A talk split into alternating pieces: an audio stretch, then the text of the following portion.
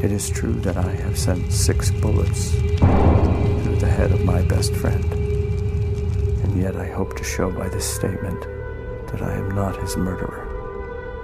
Here's a Japanese sandman sneaking on with a duel. Just an old second-hand man, he'll buy your old days from you. He will take every sorrow of the day that is through, and he'll bring you tomorrow just to start life anew. Hello and welcome to the good friends of Jackson Elias, an occasional podcast about Call of Cthulhu, Horror films. and horror gaming in general. My name's Paul Fricker, I'm Scott Dorward. And I'm Matt Sanderson. and this week we've got part two of our discussion of The Thing on the Doorstep. So we've looked at the synopsis of the story, we've looked at the underlying themes. Scott, can you think of any adaptations? I can think of one that's been done for this. Wh- wh- Which one do you have you encountered? It's in the Lurker Films collection for the H.P. Lovecraft collection. I think it's volume five. Yeah, It's either four, four or five, one of those two. It was, it was the last one. I think the last one they did, whichever one that was. That was five then. Right. So four was Pickman's Model, five was Thing on the Doorstep. But How, how was that then, Matt? I saw the adaptation before I read the story, and I remember little snippets of it because it's one that I watched a long time ago. I think I watched it when the DVD came out, and then haven't uh, watched it again since. It was a fairly low budget, effe- um, low budget story with some very garish effects in there, but there were a couple of other mythos hints dropped throughout it. From what I remember, that the scene in which Asenath first tries to do her parlour trick and possess Pickman, she sees, or she, he, it sees something very sinister in his mind.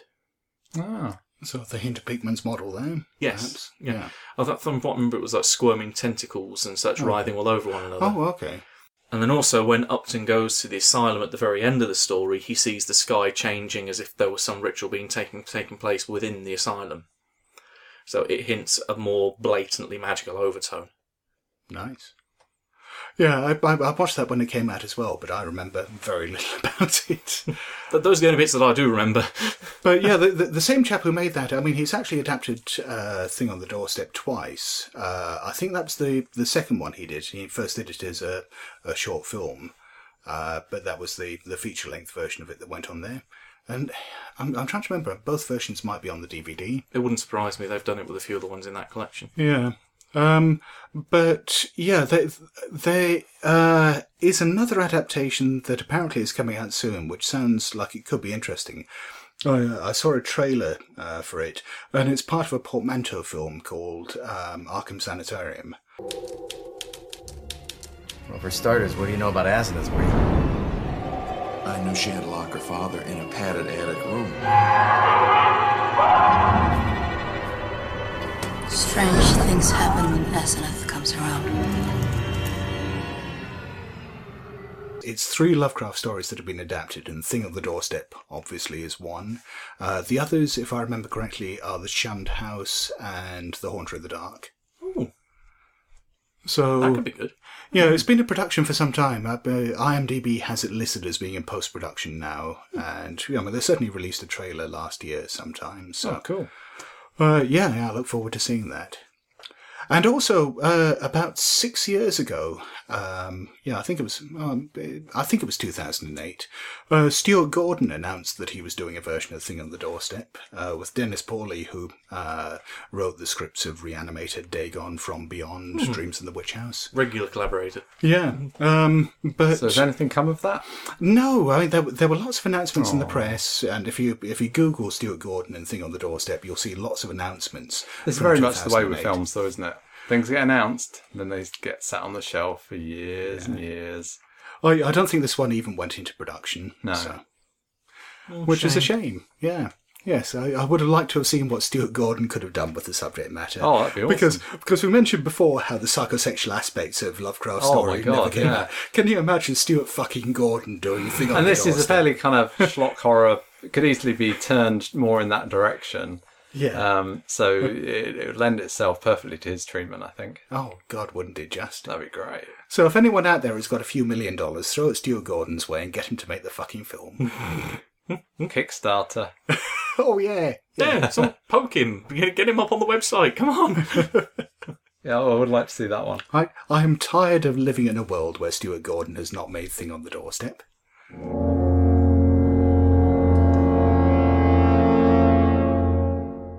Right, so having looked at the synopsis of The Thing on the Doorstep, and then had a look at the themes in the story, looked at its various adaptations, one thing that we, especially us three, that would be very interested in this is how we would incorporate the elements of the story into a role playing game. We've done this with Dreams in the Witch House, Rats in the Walls, and more recently with R'lyeh Roulette. So taking various elements out of the story. This is very impromptu, very much quick fire, without preparation, I hasten to add. So could be shit. Um, going through elements as to how we would incorporate this into a game. You look as though you've got cogs whirring in your head. Scott, go! Well, I mean, before we do that, I mean, let's let's just talk about the fact that we're not the first people to have this idea. There is actually a published Chaosium scenario, which you know, this is going to be a bit of a spoiler, mentioning which one it is in terms of the thing on the doorstep. So, you know, if you don't want to know what it is, stick your fingers in your ears for the next thirty seconds. You'll be fine. Back, back in the 1980s, Chaosium put out this compilation called The Curse of the Chthonians, and one of the scenarios in there was uh, by Bill Barton, I believe, uh, called The Curse of Chaugnar Faugn. And it's a bit of a mashup. It's it's a mixture of two mythos stories. One is the, the Horror from the Hills, Frank Belknap Long. And the clue is in the name there, because the Horror from the Hills is all about Chaugnar Faugn. Uh, so no spoiler there, but there is a bit of body theft uh, in the, at the core of it that is lifted straight out of the thing on the doorstep, and the idea is that um, one of the player characters nominated by the GM has this old girlfriend who has, you know, in, in a similar way to Asenath Waite, been possessed by her sorcerer father and is now looking to get a male body. Uh, and know is is is gunning for her ex-boyfriend and this is just happening in the midst of everything else.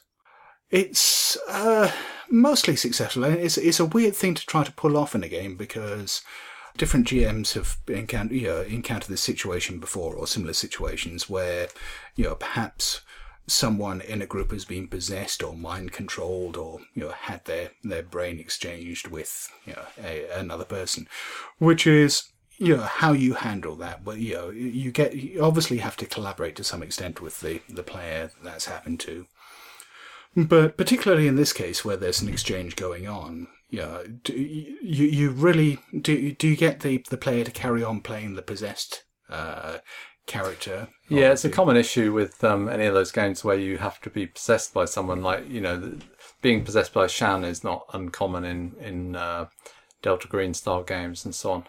Um, you know, you just, give the character a card saying you've been possessed, or what do they do now? Um, so it, it's yeah, it's tricky to give people direction for that. Yeah, I mean, obviously, it's the kind of thing that you're going to have to decide based on who the player is and how they're going to run with those elements.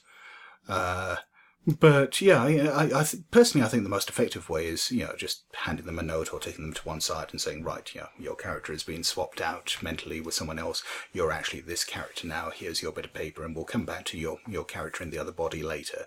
But for the time being, you know, can you play this character and just screw everyone else over? I prefer just to get the player to be quiet and not speak for the next three hours. Just leave them sat at the table with uh, you know just a blank character sheet, and me take their character sheet and play it for them. I think that works fine. You're, you're, you're used to players at your table being quiet anyway, just look, looking at you in stunned disbelief. I'd do that with all the players if I could. See, from from my perspective, I've I've used Shan in um, games before, especially when running Delta Green. I think it's actually the first time I ever ran Delta Green. Is I've run it with Pisces, and the approach I took to it was that I've never done it in the course of a long term game. I've only ever done it in one shots, and only had it so the fact they know in their character brief that they have been possessed, that they are playing the Shan, that they're not necessarily play- everyone else thinks they're human, but they are definitely playing the Shan that's in control. I've never done it in the course of a long term game because I'm always worried that if I have a particular idea and direction that I want this to achieve, it's it's a plot device that's in there for a reason. It's not just a random element I'm throwing in for shits and giggles, like throwing a hand grenade into a pond to see what floats up. That I want to see it actually achieve a purpose, and consequently, leaving that in the hands of a player, I can't control where that's going to go. So I don't I don't like to do it in a long term game. You see, hand grenade in a pond actually sums up my GMing style perfectly. Oh, hand grenade in the pond. That's pretty much all you need to write on the back of a post-it note, and you're fine. That's your game. That's your game premise there. Uh, but I, I mean, I've been given characters like that to play, and it says, you know, you're so and such, such and such agent, but you're actually possessed by the Shan. And as a player, I'm thinking, okay, I get that, but you know, what's the Shan? I mean, you're kind of told the Shan's motivation, but then you're kind of, am I playing a person or am I playing this alien creature? I found I've found that a bit tricky to play, although I have. It seems to happen to me every time I play one of Gaz's games, but Yeah, Gaz does have a bit of a Shan fetish. but you know, it's fun, so I don't mind. Anyway, back to the thing on the doorstep. Uh, is there anything else that comes out of this story that is particularly relevant to role playing games? Obviously, the kind of possession type magic, Miskatonic University. The, the other thing is that I mean there are lots of cool elements in this that I think you could certainly you know use as inspirational things to throw into a game. One is you know I I want to play a game that involves the pit of the Shoggoths. I do now. yeah, it's, it's As like I said, if one wasn't enough, yeah. no, no. Here's a whole pit of them. The idea for a scenario that comes from my mind is when you were saying that, oh, of course, it's not the body's not going to be cremated. Of course, it's something that's going to go wrong. Yeah, that would be where I would start a scenario. In that you've just had this um, person committed, you've just had um, Daniel go in the asylum.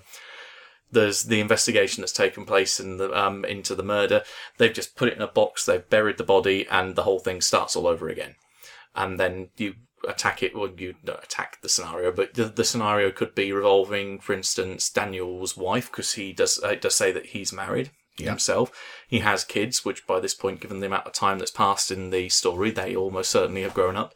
You could make this a riffing on the, the other themes so far, you could make this a family drama about what happens when daddy goes into the asylum. And then maybe when he comes back, someone very, very different.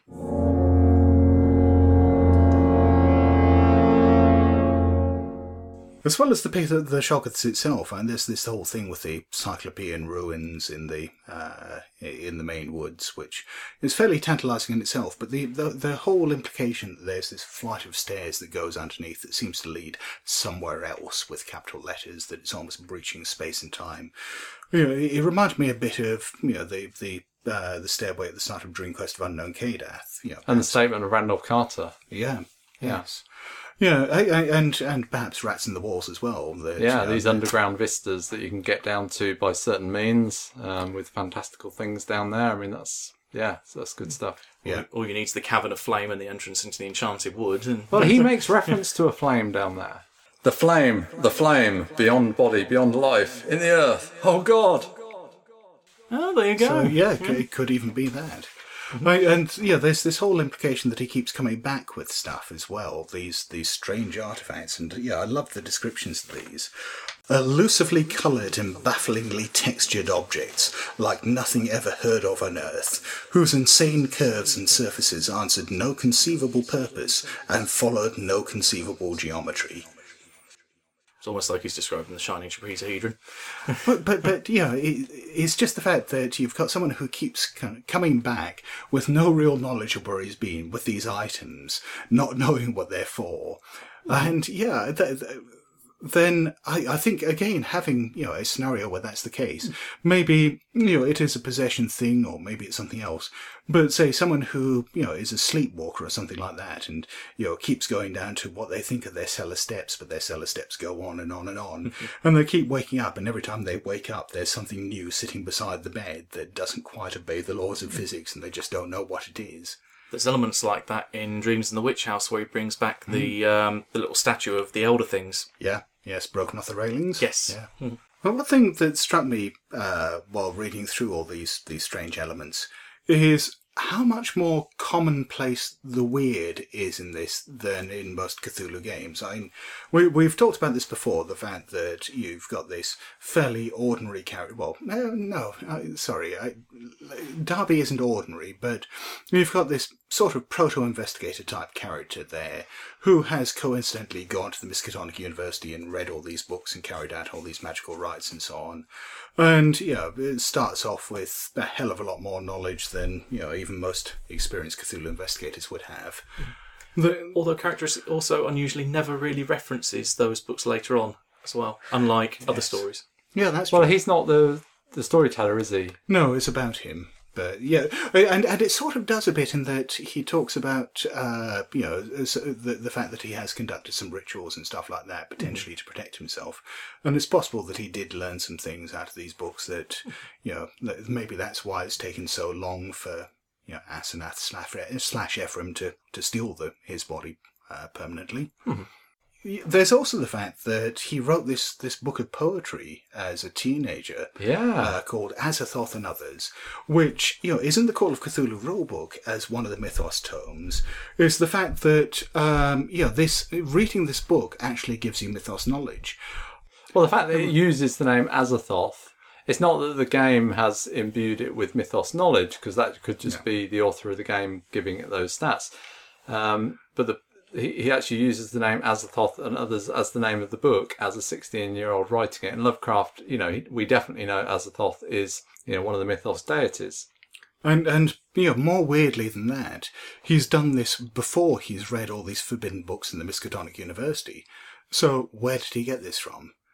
So yeah, there, there are sort of hints there that you know perhaps you know maybe he read something unwholesome as a kid, or maybe he's got some kind of mystical connection.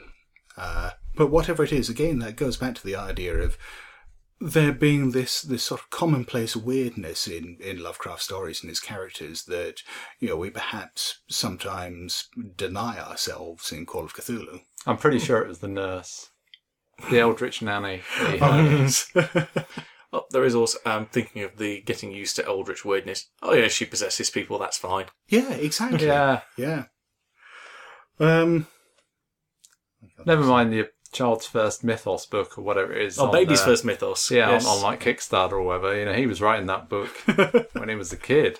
I have backed a lot of kids' Cthulhu books on Kickstarter. So let's see what we can come up with for a story uh, based on this ourselves, just improvised off the cuff. So, what element do we want to start with?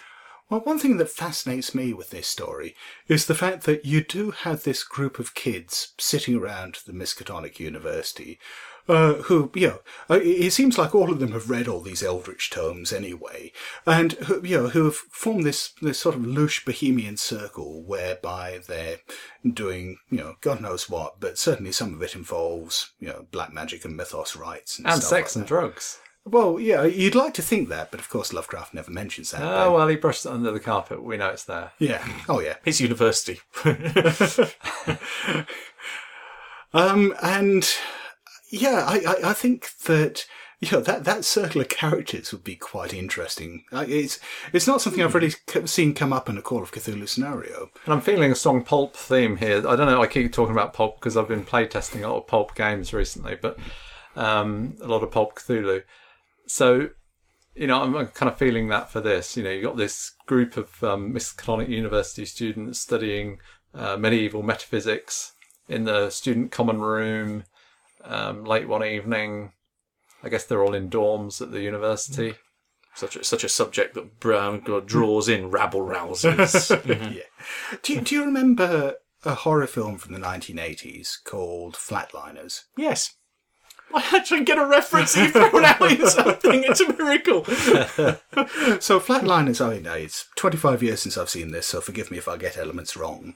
But it's about a group of medical students who are fascinated by the idea of death and life after death. So they basically um, take turns to uh, take each other to the edge of death. Uh, and then revive each other. Of the kind of near-death experience. Yeah, basically, so yeah, so they can come back See and the recount tunnel. the experience. Yeah, Yeah. exactly. And yeah, i i but but it's the fact that you've got this this group of students who are drawn together by this you know unwholesome and dangerous practice, who are sort of driving each other on to more and more dangerous things using the knowledge they've acquired. And I'm sort of thinking of you know it may be a magical version of that. You know, you, you've got you've got all these you know perhaps you know, stoned, uh, slightly crazed kids who've all read the fucking Necronomicon, uh, sitting around playing, know, playing such games with each other where it's sort of, they they Well, quite happily say, yeah, that's Asenath over there. She can switch minds with you, but don't worry about her.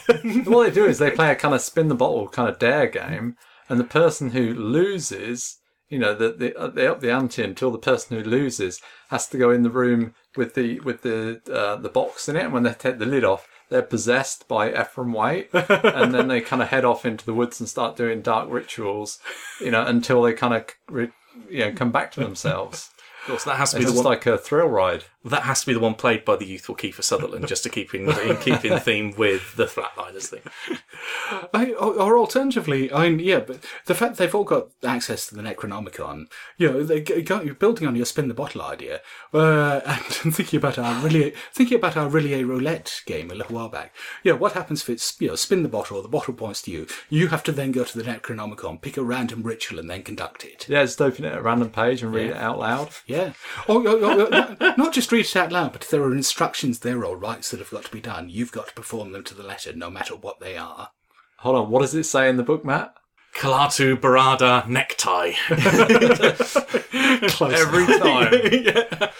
I was, I was just thinking, well, you roll one d20 and go down the spell list, and so right, I picked that one. yeah, call forth the sun. Oh shit!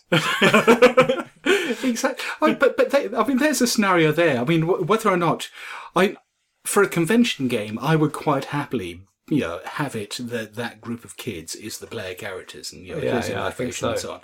Uh, you know, if you- alternatively, if it was a campaign, you might want to throw them in almost as antagonists. That you know, you've got this this group uh, who have been conducting all these strange rituals, uh, and instead of a cult, it just turns out to be bored teenagers doing it for shits and giggles. I'm mostly thinking of taking the, the um, one other option of that. I think it'd be quite nice if one of those random spells that they happen to pick up was. Um, Attract fish. well, I was mainly thinking that to, to- I was thinking that as one of the one that Ephraim had to have because of his ability to control the storms and appease the fishermen. But hey, that's that's you. Um, I was more thinking um, bringing in some of the Charles Dexter Ward rip-off and actually have um, the essential salts and stuff, and that actually go for a full-blown resurrection spell. Maybe even bring him back. Uh, say, for instance, that the body had been cremated at the end, and if we did set this Yeah, after, what, what do they do with those salts, though? They just kind of mix it in with something and snort it. That's going to have some kind of strange psychological What, effect. wasn't that an urban myth about Keith Richards that he'd, he'd, he'd snorted the cremated remains of his dad or something? Along with all the Osbourne snorting a line of ants. Oh, uh, Yeah, no, no, no matter what you try to put into a Call of Cthulhu scenario, Keith Richards and Ozzy Osbourne have beaten it, and they're still alive. or, or are they? Or are they? Yeah. they just sit in a refrigerated room. Glub, glub.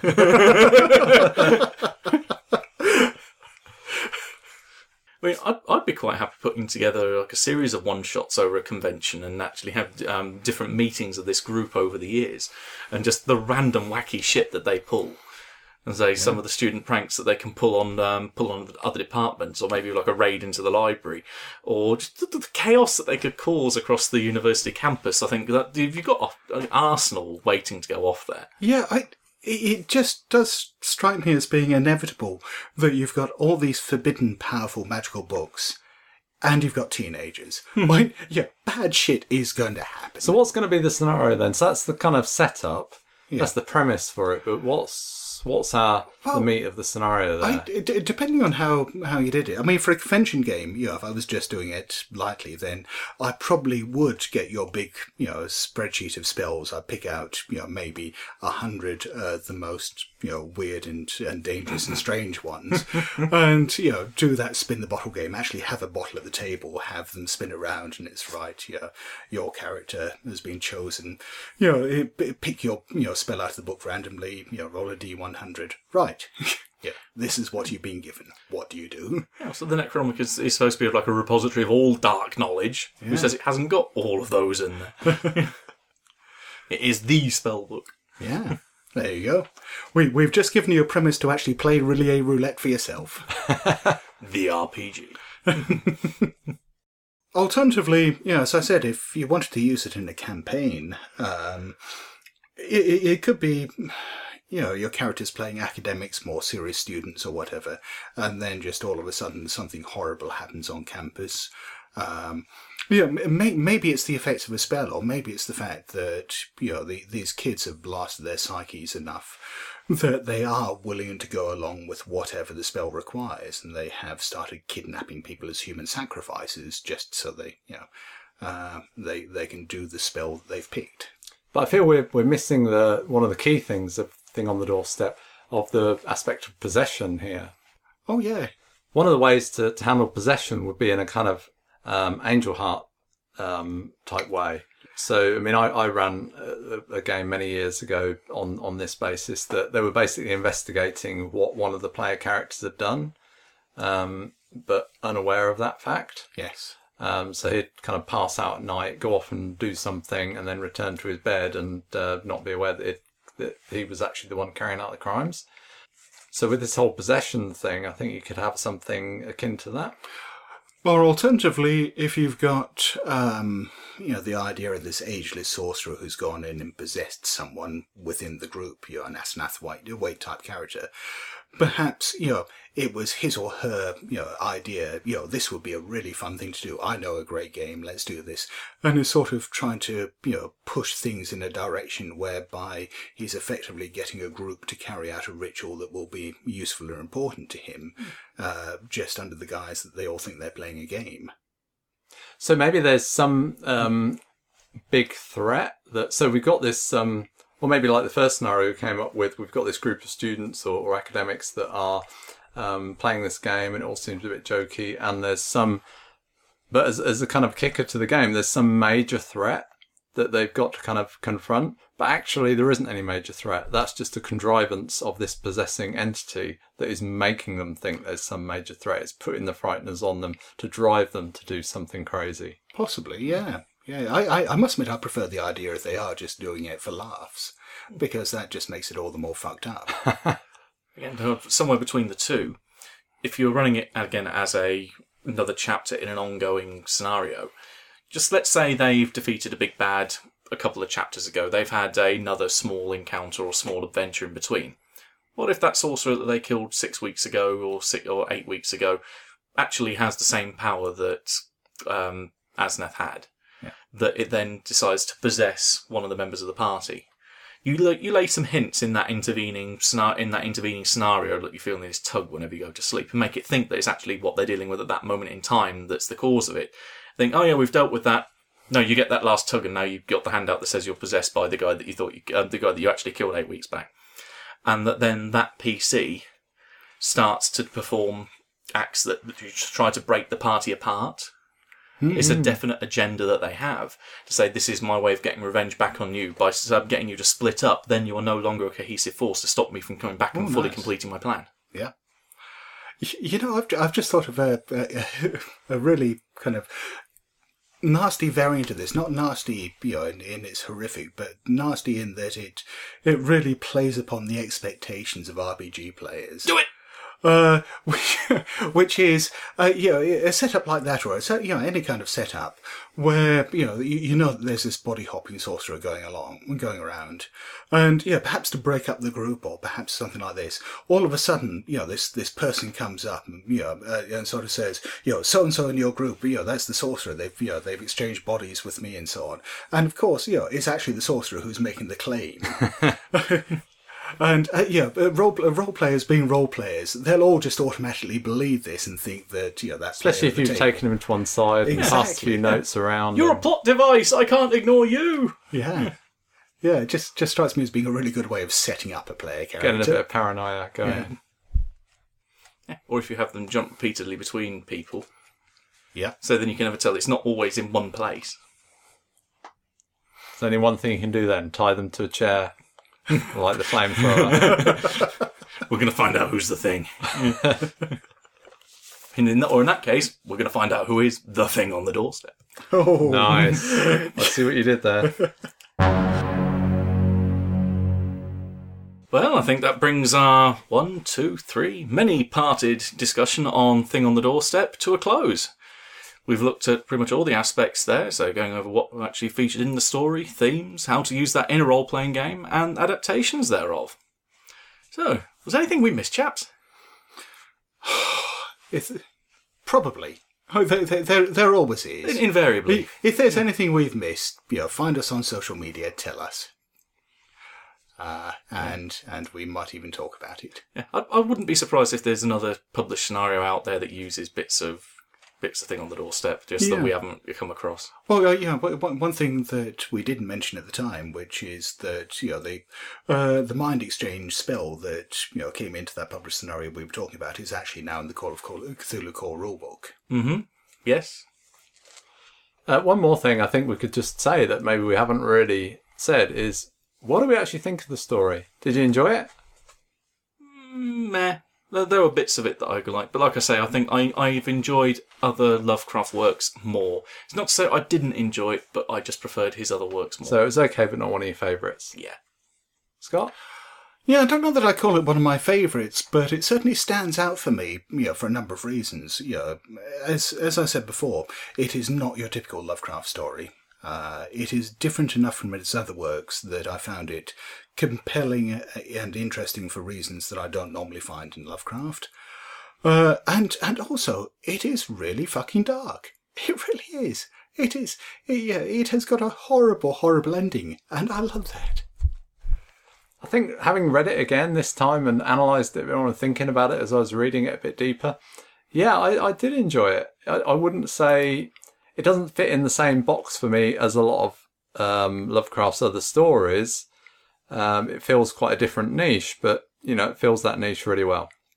So that wraps it up for the thing on the doorstep. So it's good night from me. Cheerio from me. And farewell from me. Hello? BlasphemousTomes.com.